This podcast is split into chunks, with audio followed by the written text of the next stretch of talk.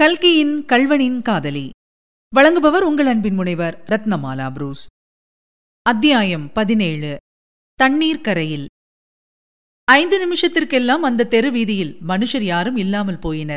காயம்பட்டு கீழே கிடந்தவன் கூட எழுந்து ஓடிப்போனான் நாய்கள் மட்டும்தான் ஆங்காங்கு தூர தூரமாய் நின்று குறைத்துக் கொண்டிருந்தன. முத்தையன் சாவதானமாய் ஊரை விட்டு நடந்து சென்றான். அவன் வந்த காரியம் நிறைவேறவில்லை. சாப்பாடு கிடைக்கவில்லை. பசி தீரவில்லை.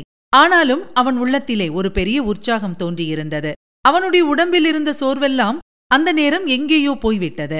இன்னதென்று விவரிக்க முடியாத ஒரு கிளர்ச்சி அவன் உள்ளத்தில் தோன்றியது போலவே உடம்பிலும் ஏற்பட்டிருந்தது. சுருக்கமாக சொன்னால் அவன் அப்போது வெற்றி வெறியில் முழுகியிருந்தான். உலகத்திலே கோழைகள்தான் அதிகம். உயிருக்கு துணிந்த ஒருவன் உயிர் பற்றுள்ள நூறு பேருக்கு சமானம் என்பதை அவன் அப்போது அனுபவத்தில் கண்டான். ஏற்கனவே முரட்டு செயல்களில் பிரியமுள்ள அவனுக்கு இந்த அறிவு அளவிலாத உற்சாகத்தை உண்டு பண்ணியது. நட்சத்திரங்களின் மங்கலான வெளிச்சத்தில் குருட்டாம் போக்காய் வழியை கவனியாமல் நடந்து கொண்டு போனவன் அறுவடையான ஒரு சோழ கொல்லையை அடைந்தான். அதிலே குருவி ஓட்டுவதற்காக போடப்பட்டு இருந்த பரன் ஒன்று இருந்தது. அதில் ஒருவரும் இல்லை என்பதைக் கண்டு ஏறி படுத்துக் கொண்டான். வெகுநேரம் வரை தூக்கம் பிடிக்கவில்லை. புரண்டு கொண்டிருந்தான். அவனுடைய உள்ளத்தில் ஒன்றின்மேல் ஒன்றாக எத்தனையோ எண்ணங்கள் அலையெறிந்து வந்து கொண்டிருந்தன. அவற்றில் அபிராமியும் கல்யாணியும் அதிகமாக இடம் பெற்றிருந்தார்கள் என்று சொல்லவும் வேண்டுமோ? முத்தையனுக்கு முன்னால் ஒரு பெரிய தலைவாழை இலை போட்டிருக்கிறது. அதில் ஸ்ரீ கிருஷ்ண பரமாத்மாவின் வீட்டில் குசேலருக்கு பரிமாறி இருந்தது போல் உணவு வகைகள் பரிமாறப்பட்டிருக்கின்றன. சாதம் கறி வகைகள் பட்சணங்கள் எல்லாம் போர் போராய் குவிந்திருக்கின்றன. முத்தையன் அவற்றை அள்ளி சாப்பிட்டுக் கொண்டிருக்கிறான். சமையற்கார குண்டோதரன் ஒருவன் தட்டில் சாதம் கொண்டு வருகிறான். அவன் சாதம் போட போட முத்தையன் இன்னும் போடு என்று சொல்கிறான். பரிசாரகனுக்கு கோபம் வந்து இனிமேல் உன் தலையில தான் போட வேணும் என்று தாம்பாளத்தை முத்தையன் தலையில் போடுகிறான். இச்சமயத்தில் முத்தையன் தூக்கி வாரி போட்டுக்கொண்டு எழுந்திருந்தான். பரனின் மேற்கூரையில் இருந்து சில சோளத் தட்டைகள் நழுவி அவன் தலையில் விழுந்திருந்தன. கொஞ்ச தூரத்தில் மே என்று ஆடு கத்திற்று. மேலே வெயில் சுளீர் என்று அடித்தது.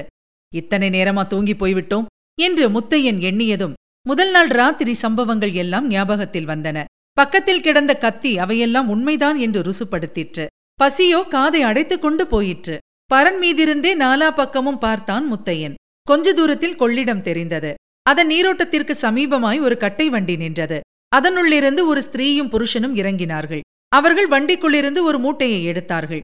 சரி சரி அது கட்டு சாத மூட்டைதான் என்று முத்தையன் தீர்மானித்துக் கொண்டான். அவனுடைய பசி நூறு மடங்கு அதிகமாயிற்று. ஒரு நிமிஷம் யோசனை செய்தான் முத்தையன். அந்த பரன் மேலே கிடந்த ஒரு பழைய கம்பளியின் மேல் அவனுடைய பார்வை தற்செயலாய் விழுந்தது. சினிமாக்களில் டக்லஸ் பேர்பாங்ஸ் போன்ற திருடன் வேஷக்காரர்களை அவன் பார்த்ததுண்டு. அவர்களுடைய வேஷம் அவன் மணக்கன் எதிரே தோன்றவே கத்தியினால் அந்த கம்பளியில் ஒரு துண்டு கிழித்துக் கொண்டான். அதன் நடுவில் இரண்டு கண்ணுக்கும் இரண்டு துவாரம் செய்து அதை முகத்தில் கட்டிக்கொண்டான் மேற்படி கட்டை வண்டி நின்ற இடத்தை நோக்கி வேகமாய் நடந்தான். புருஷனும் பெஞ்சாதியும் சாவகாசமாய் பல் துலக்கிவிட்டு நீர்க்கரையில் மணல் மேல் சாவதானமாய் உட்கார்ந்து கட்டு சாத மூட்டையை அவிழ்த்தார்கள். முதல் நாள் இரவு பிசைந்த புளியன் சாதத்தின் வாசனை கமகமவென்று வந்தது. சாதத்தின் மேல் இருந்த இலைகளை எடுத்து தண்ணீரில் அலம்பி போட்டான் கணவன். இதோ பார் தினந்தான் நீ எனக்கு சாதம் போடுகிறாயே. இன்றைக்கு நான் உனக்கு போடுகிறேன் என்றான் அவன். என்னமோ இன்னைக்கு மழைதான் வரப்போகுது.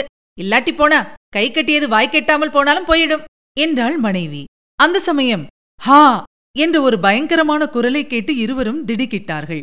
பக்கத்தில் இருந்த நாணர்காட்டிலிருந்து முகமூடி அணிந்த ஒரு பயங்கர உருவம் கையில் கத்தியுடன் வந்து கொண்டிருந்தது. உடனே இருவரும் கதி கலங்கி போய் எழுந்து வண்டி கிடந்த கரையை நோக்கி ஒரே ஓட்டமாய் ஓடினார்கள். அந்த உருவம் பல்லை நரநரவென்று கடித்துக்கொண்டும் இடையிடையே பயங்கரமாக கூவிக்கொண்டும் அவர்களை கொஞ்ச தூரம் துரத்திற்று. பிறகு திரும்பி தண்ணீர் கரைக்கு சென்று கூடையிலிருந்த சாதத்தை எடுத்து லபக் லபக் என்று விழுங்கத் தொடங்கியது. ஏறக்குறைய பாதி கூடை காலியான பிறகு கை கழுவிற்று அந்த உருவம். மறுபடி அந்த கூடையை துணியை போட்டு சுற்றி கட்டி அதை கையில் எடுத்துக்கொண்டு நாணற்காட்டிற்குள் புகுந்து மறைந்தது. வண்டியின் அருகில் நின்று பிரம்மை கொண்டவர்கள் போல் இதை பார்த்து கொண்டிருந்த தம்பதிகள் அந்த பயங்கர உருவம் மறைந்ததும் வண்டியை பூட்டிக் கொண்டு கிளம்பினார்கள். இதுவரை நீங்கள் கேட்டது கல்கியின் கல்வனின் காதலி. வழங்கியவர் உங்கள் அன்பின் முனைவர் ரத்னமாலா புரூஸ். மீண்டும் அடுத்த அத்தியாயத்தில் சந்திக்கலாம். தொடர்ந்து இணைந்திருங்கள். இது உங்கள் தமிழோசை எஃப்எம். இதெட்டு திக்கும் எதிரொலிக்கட்டும்.